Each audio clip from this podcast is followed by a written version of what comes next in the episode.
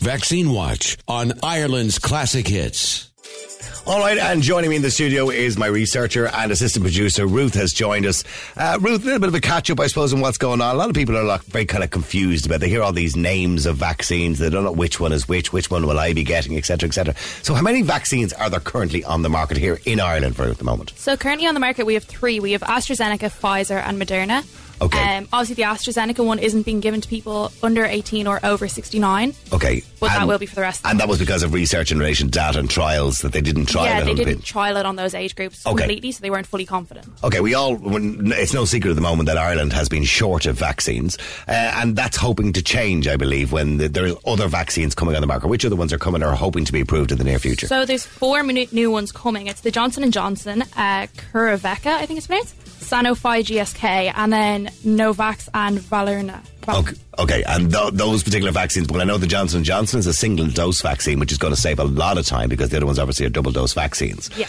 And the, the the the gap between if somebody gets their first dose, say for example of the Pfizer, how long is it before they get their second dose? Do you know? It's two weeks for the Pfizer, and for the AstraZeneca, I think it's at least 20, between 21 and 28 days. I'm All right. sure. Okay. So is it roughly about ten weeks? I suppose. uh, Yeah. In some cases, I know in Northern Ireland it's ten weeks as well. Okay. And moving on, how many people now? I mean, have been vaccinated in Ireland? The, the government have been criticised that the rollout is slow. We're nearly two and a half months in, in comparison to other countries. I know percentage-wise we seem to be doing okay with some countries, but you know, numbers-wise we seem to be doing very badly. So, how many people have actually been vaccinated or got their first or second dose? So, as of the 1st of March, uh, 300,000, 3,550 people have had their first dose, and 142,924 have received their second. Okay. So, overall, that's 4 th- 400,000. four- Oh my god, 446,474. Of fours. Okay, and I mean, look, don't get me wrong, it's a big operation globally, I suppose. Yeah. At the moment, I believe globally, there's over nearly 300 million doses of vaccines have been given. United States and the UK seem to be flying ahead with it when it comes to these vaccines. So, who are we actually doing better than? Uh, fr- well, percentage, like per percentage of population, we're doing better than France, Italy, Spain, and it seems to be the EU countries, really. Right, okay, and that's because, of course, Ireland has quite a small population of, people. So we're looking at numbers, Yeah. we're doing badly. But if we look at percentages, we're not doing too bad. And this is what Stephen Donnelly talks about. Yeah, we're on 6%, and oh. they're on kind of 2 3. Okay, so at the moment we've been limited as to what the EU have supplied us with, but Stephen Donnelly made an announcement in relation to that yesterday. Yeah, so he's going to go to the vaccination task force and see if there's any way that we can, like, produce or go around that and find more and vaccines them. to come in. Yeah. Okay, outside of the EU, which was something that he that he should have you know should have done a long time ago. So okay, the advice for people at the moment, the category that we're in currently at the moment, everybody's in a different category for you know priority for vaccine. The, the category initially, of course, for those in residential care or elderly people in residential care, and of course frontline workers. Where are we now? So we have to finish up that. They're hoping that the vast majority of over 85s will be done by this weekend. Not all, just the vast majority. And then next week they're starting for with 16 to 69 year olds with health conditions. Uh, Okay. So so, so if you're 16 years of age to 65 years of age, or 69 years of age with a health, because those other ones over 69 would have been done already, Yeah. uh, with a health condition or a serious underlying condition. Yes. Now, they do give a list of underlying conditions. You can get, you'd have to go to the HSE website, I'm, sure, I'm assuming, to see that. Yes. Because not every, not every underlying condition is class, classified as priority, I suppose. No, and there's a couple different breakdowns for the severity of even the different ones. Okay. So, like, diabetes is on three of the different ones, depending on your age and how severe your diabetes is. Okay, so they're hoping to get 10,000 of these vaccinated next week. Yes. Uh, that seems to be the plan, although we haven't hit our targets at all. Stephen Donnelly last week, the start of last week, said we'd have 100,000 people vaccinated by last Friday. Did that happen? No, we did 70, I think it was around 73,000. We missed it by nearly 30,000. Okay, all right. And, and, lot. and he has set a similar target again this, this, This week. week, yeah. And we won't know the results of that till Tuesday or Wednesday as to whether we hit that target or not. No. Because there does seem to be a problem with vaccinations not appearing in GPs' offices. No, but I think it is important also to say that they have found that ni- they found a 90%, 95% reduction of like transmission and the likes of that in hospitals where people have even had just their first dose. Okay. So even just the first dose does seem to be making a difference to how The amount of, yeah, more, uh, How severely people end up ill. Yeah. Yeah. Absolutely, absolutely, and I, I think that's a good thing for everybody. In relation to if you if you think you're due the vaccine, if you're in that category next week of 16 to say 69 with underlying condition, or you're over the age of 69, you're 85, and you still haven't got a letter or something like that, what's the advice from the government? The advice is contact your GP and they should have you on the list or they should know where you are on the list or when they expect their vaccines to come in to be able to then Right, but not everybody contact the GP tomorrow, of course. Because, No, no, of course unless not, you're in the no. ca- unless you're in the category. Just if you're in that category, or if you have a family member who is in the category who cannot do it themselves. All right, all right. Thank you very much indeed, Ruth. We'll get a bit of an update on that next Friday. And I do want to go, if I can, to Professor Jack Lambert, UCD School of Medicine. Good afternoon to you, Jack. Good afternoon. Uh, Jack, the, the rollout has been slow, to say the least, I suppose, uh, in comparison to other countries. Percentage wise, we're doing a little bit better than other countries. Uh, but realistically, do you think the government are, are keeping up with what they should be doing? Well, well, I think the thing is, is we don't have control over the vaccine, you know, delivery. I mean, we're part of the European Union. We tendered with the European Union. Other countries that didn't tender with the European Union have much higher. You know, Israel has a much higher rate. UK has a much higher rate. They're getting more vaccine. America's getting more vaccine, but we've been we've been we've been restricted. So the the issue is really clearly are we 100% making use of all the vaccine that is shown up in the country? And are we using that vaccine just as soon as it arrives to all the populations that we said we would target? That's the question I think we, we have to ask. And, and do you think we're being successful in doing that? I, I don't have all the data. You know, that's Yeah. that's the thing. So so uh, we have we have to kind of look at that. You know, Okay. I, I've been so so that that's the story. If if there's vaccine, I mean, clearly the UK took the strategy of getting the first dose of vaccine to, into everybody. I, I, Ireland's you know taken t- uh, up made the decision we're going to hold a second dose of vaccine for the people we vaccinated first. Okay. You know, that- well, that's there- the there- it looks like now there's 64 different vaccines in clinical development, so as well as the ones that we know about. The Johnson and Johnson, I suppose, was probably the next one going to be approved, which is a single dose vaccine. Um, do you think that's going to be a little bit of a game changer when that comes along, or is approved, and hopefully in the in the coming months?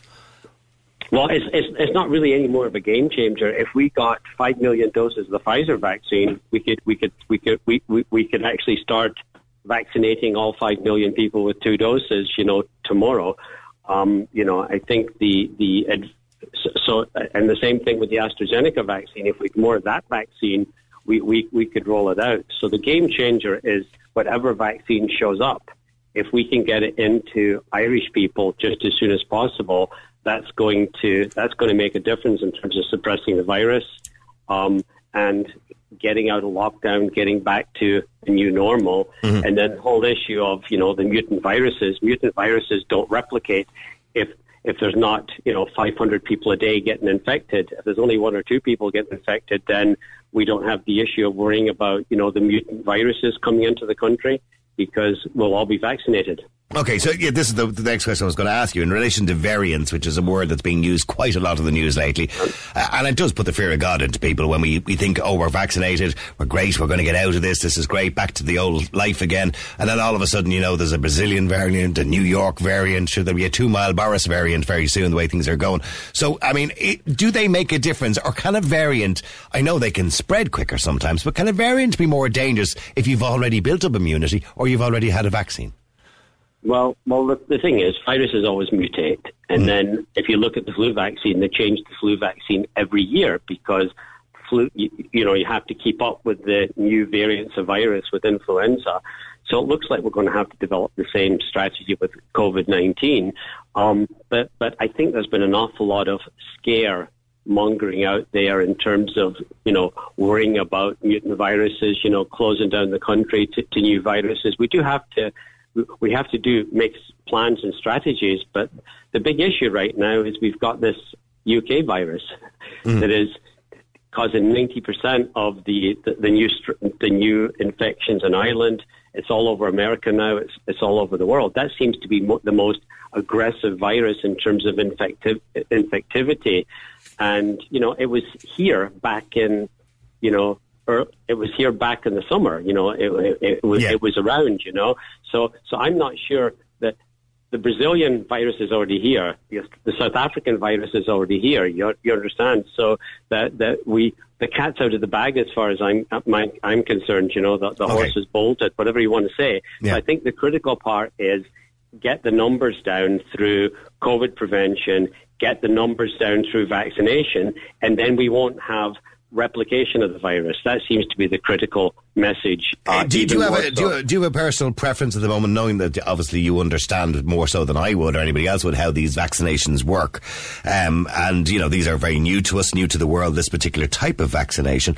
Is there a personal preference at the moment and people are saying, well, oh, the AstraZeneca is not as good as the Pfizer or the Pfizer is not as good as the Moderna? Or which one seems to be the more successful at the moment, do you, do you think? Right. And, and the answer is whatever vaccines available, you should take. I mean, the, the in, in Germany they actually said we're not going to give the AstraZeneca because for the over 65s because right. we're not sure about the immunogenicity. They just turned the tables 100% and ch- changed their minds. And I, I would say all the vaccines are good at the present time. And you should take whatever vaccine that is available. And then there's going to, there's going to be modified vaccines. There's going to be multivalent vaccines coming along in the next three to six months that will get the mutant viruses, if you know the the, the virus variants, if if that becomes an issue. I would just say get the vaccine that's available. Um, they they all work. You know, seventy five percent versus ninety five percent you know, effectiveness. Yep. There's different studies have shown different things in different populations. I would just take the vaccine that comes along. Uh, just finally, Jack, uh, just while I have you there, in relation to the story that seems to be the big story in the news this morning, and, you know, we had the Journal and other uh, Irish media running with a story yesterday where four stillbirths with possible links to COVID 19 under investigation by Irish health authorities, so much so that Ronan Glynn has added this to the statistics, and now it seems that our deaths are zero to 97 years of age, and it seems we've included these four stillbirths in our suspected COVID deaths official figures, whereas only 10 days ago, Sky News ran an article. Uh, the study was conducted by the Imperial College of London, published under the Ultrasound and Obstetricians and Gynecology Department, that COVID 19 in pregnancy is not linked to stillbirth. Mm-hmm. So the two conflicting stories within 10 days of each other, which has put the worry and the stress to a lot of pregnant women in the country currently at the moment. What do you make of this story this morning? Right. Well, well I, I, I, have a special interest in infections and pregnancy. I run a, I run a clinic down at Rotunda, so this is an area of interest, and I, I, I don't think we should be giving out information unless we have scientific data and confirmatory data to support this. This really is the situation. Ireland's, Ireland's a small country. Um, to have a few anecdotal cases, you know, that, that haven't been confirmed, and to and to put that into the public media and have it communicated by our public health people, you know, when you've got a country like you know UK with 60 million people, much bigger, you know, database who's saying there isn't an issue. I think I think if it is an issue, I think we should investigate it, get all of our ducks in a row and all the right answers before we release it. Because it, because what if it's a false alarm?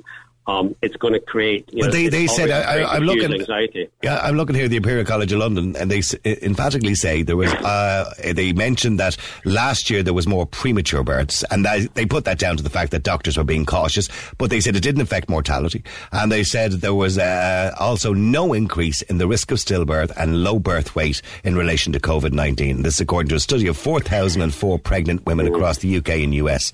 So, I mean. That to me seems yeah. to me there's a full stop on it. But yet the Irish media yeah. come out with this story, and because we had four, and look, logically, uh, sadly, when you have 200 stillbirths in a country every year, you know, and you take the statistics in relation to positivity of COVID 19, you are going to get some people who will be COVID 19 positive. So are you saying this is just a correlation? It's just a correlation at the present time. You know, it's a red flag, but it shouldn't. It shouldn't. It shouldn't even be announced and, and getting everybody, every pregnant woman in Ireland upset prematurely. I mean, I, I think I think if if it if it was a real issue, don't you think it would have been coming out of Italy? It would be coming out of China. You know, they're they're six months ahead in terms of their COVID epidemic. They've they've been studying the exact same thing. Um, so I th- I think we should look at it we should investigate it thor- thoroughly. But I think it was premature to come out with that, and it's probably created a lot of uh, undue stress. Unnecessary undue stress. Yeah, I would say so. Listen, thank you very much indeed, Professor Jack Lambert, UCD School of Medicine. I appreciate you coming on the air today. Okay, also, by the way, can I mention we're hearing a lot of stories of GPs not getting enough of the vaccine supplies, and one woman that got in touch with us to tell us how her dad, who is now over the age of eighty-five, was supposed to get the vaccine on Wednesday, uh, but the GP's office uh, only sent out uh, leaflets, I believe. And Michelle is on the line. Michelle, good afternoon to you. Hi, Niall. How's it going? I, there's a lot of confusion around vaccines at the moment, particularly when it comes to the GPs, not at the, at the vaccination centres, but more so with the GPs. And your dad is 85, and I'm sure he was looking forward to getting his vaccine and, and feeling a little yeah. bit safer in his world. Uh, and what happened? Well, um, obviously, yeah, you're, you're dead right. I mean, it's it's the holy grail I mean. It's just it's some sort of hope that he might be able to get out a little bit more um, if he gets the vaccine. So yeah, he was really looking forward to it. Um, he had been. Um, there had been rumours that the, our GP was getting the, the vaccine. They had been in contact with us, our GP, saying that they were coming in, but um, they never materialised. And then we got the date on for last Wednesday for two o'clock to go in to get the vaccine. Um, they were starting at two o'clock because the vaccines were coming in that morning. They had four doctors, nurses ready to rock and roll. They were just clearing the schedule, doing all the vaccines of the over 85s. And I got a call at about 12 o'clock saying that unfortunately the delivery arrived and it was just a box of leaflets that they never got off. And this is, by the way, the, So- your your story is not exclusive. This is No. happening all over the country. It seems. Um, yeah, and at, at the time, like we didn't know whether it was, you know, obviously, you know, what the delay was. They obviously they were furious because they had cleared their schedules. with patients that needed appointments that they had to kind of defer Yeah. um, to allow for a vaccine clinic to go ahead. And um, so, yeah, I mean, it, put an awful lot of stress on them, and then obviously it set my dad back. Um, but Yeah. in the meantime, he has friends and family that are around the same age and younger even that are 83, 82 and have since been vaccinated in other clinics and other um, Yeah, it, it seems to all depend on location, really, doesn't it? It's Yeah, where, yeah, rather, rather than priority, location seems to be the thing. It's where where you actually happen to be from. I mean, if you're if you're from Dublin, Cork, Limerick, or Galway, or maybe in one of the main cities, it seems to be easier to get it because obviously there's a vaccination centre. But if you're relying on your GP and you're an elderly person, I, I think you're in the lap of the gods, really, here, aren't you? Yeah, yeah, hundred percent. I mean, like we're we're in uh, like Dublin, Dublin city centre, and I know the reports on the news were saying there was a delay and that it was mostly rural um, GPs that weren't getting the vaccines. But I mean, I have we have relatives in Cork, um, Wexford, Wicklow, and they've all been vaccinated. And we're here, like in the epicentre of basically the virus in Ireland, and obviously there is a huge concentration of the over of the over seventies category in Of course. Dublin. Well, they were they're Um, most at risk, obviously. Yeah. Hundred percent, and they're they're literally in the epicenter of virus spread. And um, now I'm not saying Dublin should have been prioritised over other counties, but given the fact that the risk is greater, you would think that they Well, would den- yes, with a denser population and, and elderly people who want to get back out again and they want to meet their friends and they want to do a little bit of shopping or whatever it is and have a life back because unfortunately, And- at, you know, at 85, they don't have much uh, left of their life, unfortunately. No, and that that generation as well are, are very um, by the book. They will go by whatever They're is, told, yeah. You know, they're being told to do. So they won't deviate from that. So, like, I mean, my mum, my mum passed away only six weeks ago. It wasn't COVID related, but Okay, I'm sorry. Uh, my, my year- condolence to you, by the way. I'm sorry to hear that.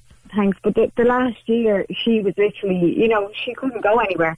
And obviously, um, the funeral and all the restrictions, and Dad hasn't seen his family from the country because they couldn't come up. And it was just, this vaccine would have mean, meant that it was the start of maybe even being able to go to see people or to be able Yeah, and your dad must be in a difficult place now after losing his wife, and, and 100%. yeah, and, and obviously at his age as well. And he's, I'm assuming he's going to stay at home all the time now, is he?